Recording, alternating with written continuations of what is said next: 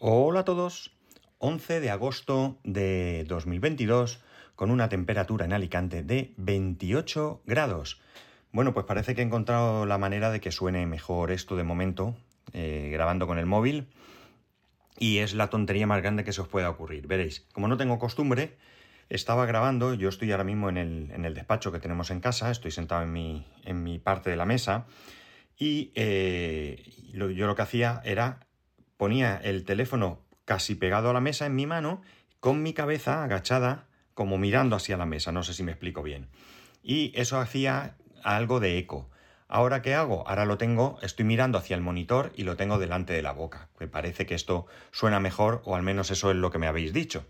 De todas maneras, hasta el fin de semana no podré hacer ninguna prueba para ver qué tal con el micrófono y todo eso. Así que bueno, de momento es lo que tenemos. Bueno, hoy voy a hablaros de cambio de compañía de internet y de telefonía móvil. Hace ya bastante tiempo, bueno, cuando vinimos a esta casa, las opciones eran bastante reducidas. Teníamos Movistar y luego un poco más adelante Más Móvil. Nosotros acabamos con O2, que teníamos aquí cobertura. Y bueno, pues hasta ahora muy contentos. Llevamos 2 años y la verdad es que no tengo ninguna queja con O2. Pero es cierto que, bueno, teníamos 300 megas y 2 líneas de móvil, una con, creo que ahora son 25 gigas y llamadas ilimitadas, y la otra con 20 y llamadas ilimitadas, y pagábamos o estábamos pagando 48 euros. Entonces yo hace mucho tiempo que iba detrás de ver Digi, ¿no? Digi es una compañía que por aquí, por mi casa, no tenía cobertura y que hace unos meses estuve viendo montones de operarios tirando cable. El caso es que yo llamé para preguntar si tenían eSIM y me dijeron que no tenían eSIM. Entonces, bueno, pues esto es un problema porque ya sabéis que yo tengo el iPhone puede llevar 2 líneas, pero una tiene que ser eSIM y la otra tiene que ser SIM física. Problema. Digi no tiene eSIM, y Vodafone Business, Vodafone Empresas, tampoco tenía eSIM. Por lo tanto, yo pues no quería cambiar. Estuve dando vueltas y cambiar la fibra y el móvil de mi mujer, quedarme yo en O2. Bueno, el caso es que fue pasando el tiempo y nada. En alguna ocasión posterior he ido preguntando, oye, ¿cómo va el tema de la eSIM? No, nada, no tenemos y tal. Y el caso es que hace, pues no sabría deciros, un par de meses quizás, Vodafone, nosotros tenemos como en el trabajo Vodafone, que creo que lo he dicho, y bueno, pues me comunicaron que ya tenían la eSIM. Entonces pues dije, bueno, pues esta es la posibilidad de ponerme la línea del trabajo con la eSIM y la línea de personal pues con una SIM, y arreglado. El caso es que lo fui dejando y hasta ahora. Antes de irnos de viaje, el miércoles pasado, estuve otra vez mirando. Bueno, había preguntado anteriormente si tenían eSIM, me dijeron que no, y nada, pues le di 2 vueltas, hablé con mi compañero y le dije, oye, el tema de ponernos eSIM del trabajo, nada, ningún problema, lo vamos a hacer porque hay más gente y tal y cual. Vale, pues nada, adelante. El caso es que, bueno, pues el miércoles, como digo, hice la portabilidad a través de la web de Digi. El miércoles serían aproximadamente las 2 del mediodía o así, 2:30, no creáis. Y bueno, pues pensando que a ver si para después de viaje, estando aún en vacaciones, pues teníamos suerte, y porque allí te advierten que pueden tardar unos 15 días en hacerte la portabilidad. Pues bueno, miércoles, creo que fue el miércoles, sí, a las 2 y pico, 2:30, hago la portabilidad. Jueves a las 10 de la mañana tengo aquí al técnico instalándome el router. Tal cual. Sí que es cierto que ahora mismo tengo las 2 líneas, porque la línea de O2 la voy a dar de baja, la línea de fibra la voy a dar de baja, pero no quiero hacerlo hasta no tener portados los 2 móviles. No vaya a ser que haya algún error y me den de baja alguno de los 2 móviles o los 2, que ya una vez me pasó y tuve ahí un problemón, hasta que menos mal que me lo pudieron solucionar. Entonces, bueno, pues por pagar un poco más no me importa, prefiero esperar, y cuando tenga la portabilidad de los 2 móviles yo llamo a O2, doy de baja la fibra y hemos terminado, y ya está, y me aseguro que no voy a tener ningún tipo de problema. Los móviles todavía no los tenemos portados, pero la fibra ahí está. De momento funciona bien, hemos hecho pruebas, nos dio... he cogido la fibra de 1 giga. Ellos lo llaman fibra Smart, si no recuerdo mal, que es la fibra que ellos... Bueno, lo puedo mirar, si estoy delante del ordenador. Vamos a ver, me vais a disculpar. Digi, las ventajas de ir por libre. Vale, lo vemos así, lo cuento. Efectivamente, fibra Smart de 1 giga. A ver, esta no es la que tengo yo. Lo mismo han cambiado los precios. Vamos a ver, fibra y móvil, porque esto no me cuadra. Sí, han cambiado los precios. Bueno, han cambiado los precios, no. Lo que han cambiado, realmente no ha cambiado los precios. Realmente lo mismo. Veréis, yo he cogido lo que se conoce como lo que ellos llaman fibra Smart, que es 1 giga de internet. Por cierto, incluyen 50 GB de almacenamiento en un storage que tienen. Y eso salía por 20 euros al mes. Más, hemos cogido las dos líneas con 10 GB y llamadas ilimitadas. Por tanto, vamos a pasar de pagar 48 a pagar 30 euros al mes. ¿Que nos quedamos con 10 gigas cortos? Que no nos vamos a quedar. Pues podemos pasar a 20 gigas cada uno por 2 euros más, 1 euro por línea. Así que de momento... nos vamos a quedar con esta oferta. Ahora es que en vez de poner 20 euros por la fibra y después que tú configures y añadas móviles, lo ponen ya 25 euros al mes, la fibra Smart de 1 giga y 10 gigas de línea móvil incluida.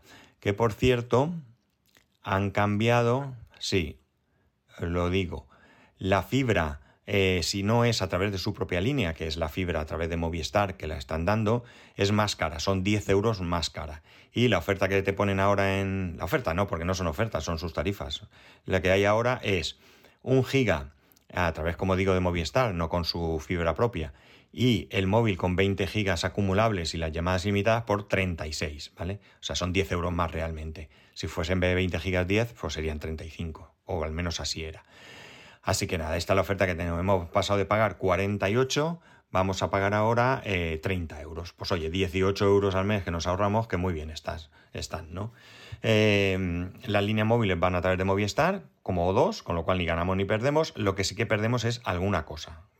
Por ejemplo, no sé si Digi tiene el Wi-Fi calling, es decir, que si tú estás en una red Wi-Fi, pues las llamadas las hace por Wi-Fi en vez de por la red móvil, con lo cual si estás en una zona donde la cobertura no es muy buena, pues ganas porque hacer a través de Wi-Fi y da igual la cobertura móvil. Perdonad. Y no tienen 5G, pero bueno, tampoco me importa mucho. Honestamente, creo que me da bastante igual para lo que yo suelo hacer. Estamos pendientes de la portabilidad de los móviles. Resulta que esta mañana me han llamado por teléfono, no, mentira, nos ha llegado un SMS diciendo que la portabilidad había sido rechazada porque no coincidía el titular de la línea portada al titular que teníamos en Digi.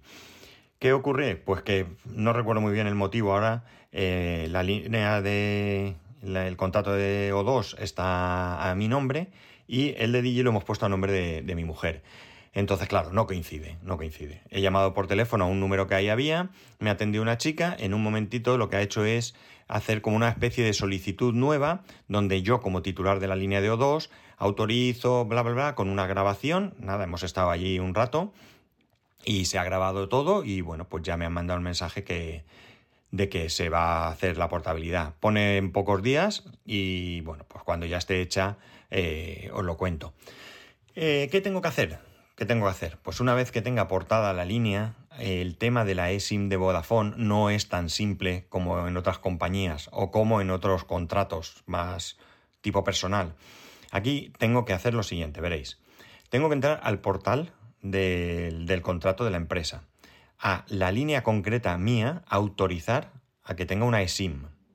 Una vez que ya tengo eso hecho, tengo que descargarme, lo puedo hacer vía web o a través de una aplicación de Vodafone Business, me tengo que dar de alta como empleado. Y una vez que estoy de alta como empleado, ya puedo gestionar yo personalmente desde ahí el tema de la eSIM.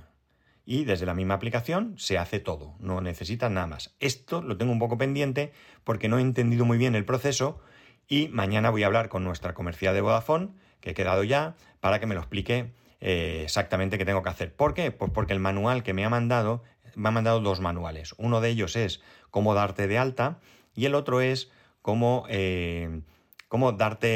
configurar la eSIM, pero en el Apple Watch. Entonces me ha dicho que es igual, pero que hay una serie de pasos que no hay que terminar. Entonces, bueno, pues ya mañana que me lo explique bien y yo en el momento que tenga la portabilidad, pues cambiaré la eSIM a empresa y listo. Y bueno, pues la SIM de Digi la llevaré y ya está. Me da lo mismo una cosa que otra, al final no tengo ninguna manía. Ya digo, de momento internet muy bien, bastante... Se nota, yo creo que noto algo más de velocidad, no he hecho unas pruebas especialmente intensas, digamos, pero de momento, ya digo, me da la sensación que se navega bastante más rápido. Claro, pensar que en el ordenador, en el Mac mío, yo sigo conectado por Wi-Fi, entonces... La mejora existe, pero no es tanta como si fuese por cable.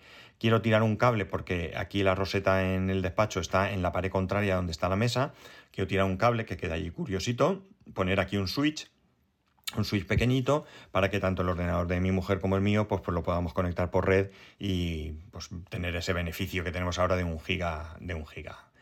Una cosa interesante, para quien le pueda interesar, que a mí me interesa. Bueno, dos cosas. Lo primero... La línea de Digi, la fibra de Digi va por CGNAT. ¿Qué quiere decir eso?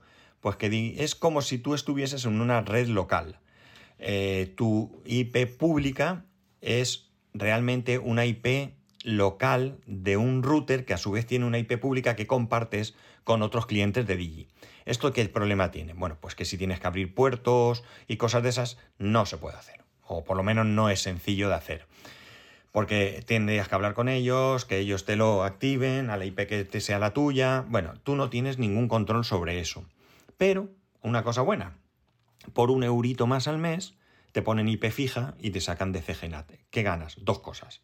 Te sacan de CGNAT, que no interesa, o al menos a algunos puede no interesarnos, y tenemos IP fija, con lo cual un dominio lo podemos redirigir a esa IP... Imaginar las posibilidades para los que tenemos un servidor o cualquier cosa domótica, lo que sea. Pues no tenemos que olvidar de cosas como ¿cómo se llama esto? No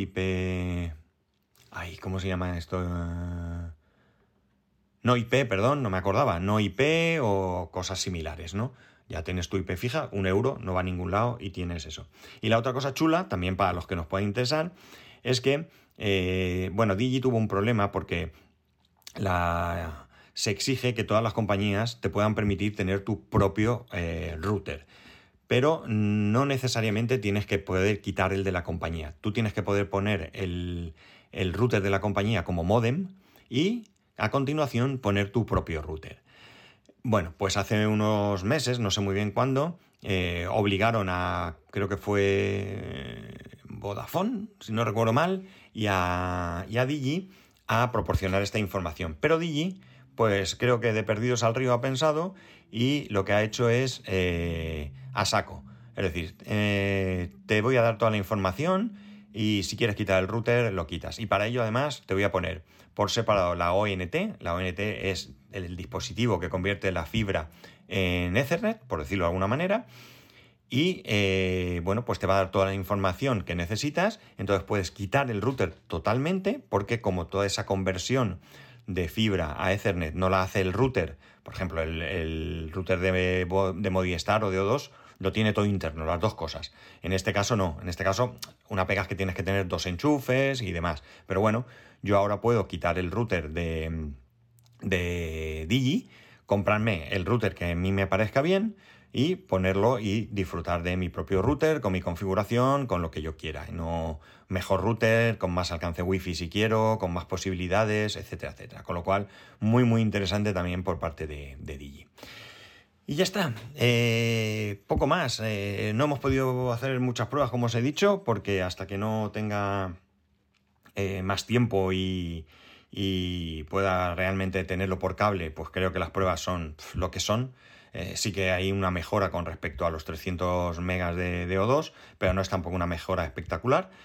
Pero bueno, espero poder en breve tener ese cable Ethernet hasta el Mac y poder contaros mejor las pruebas que puedo hacer. Y nada más, ya está. Ya sabéis que podéis escribirme @spascual, spascual@spascual.es, el resto de métodos de contacto en spascual.es/contacto. Un saludo y nos escuchamos mañana.